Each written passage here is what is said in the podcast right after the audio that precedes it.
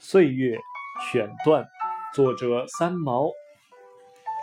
我们三十岁的时候，悲伤二十岁已经不再回来。我们五十岁的年纪，怀念三十岁的生日有多么美好。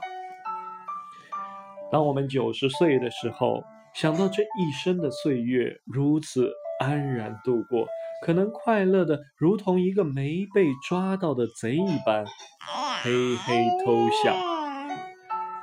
相信生活和时间，时间冲断一切痛苦，生活不一定创造更新的喜悦。小孩子只想长大。青年人恨不得赶快长胡子，中年人染头发，老年人最不肯记得年纪。出生是最明确的一场旅行，死亡难道不是另一场出发？成长是一种蜕变，失去了旧的，必然因为又来了新的，这就是公平。孩子和老人在心灵的领域里，比起其他阶段的人来说，自由的多了，因为他们相似。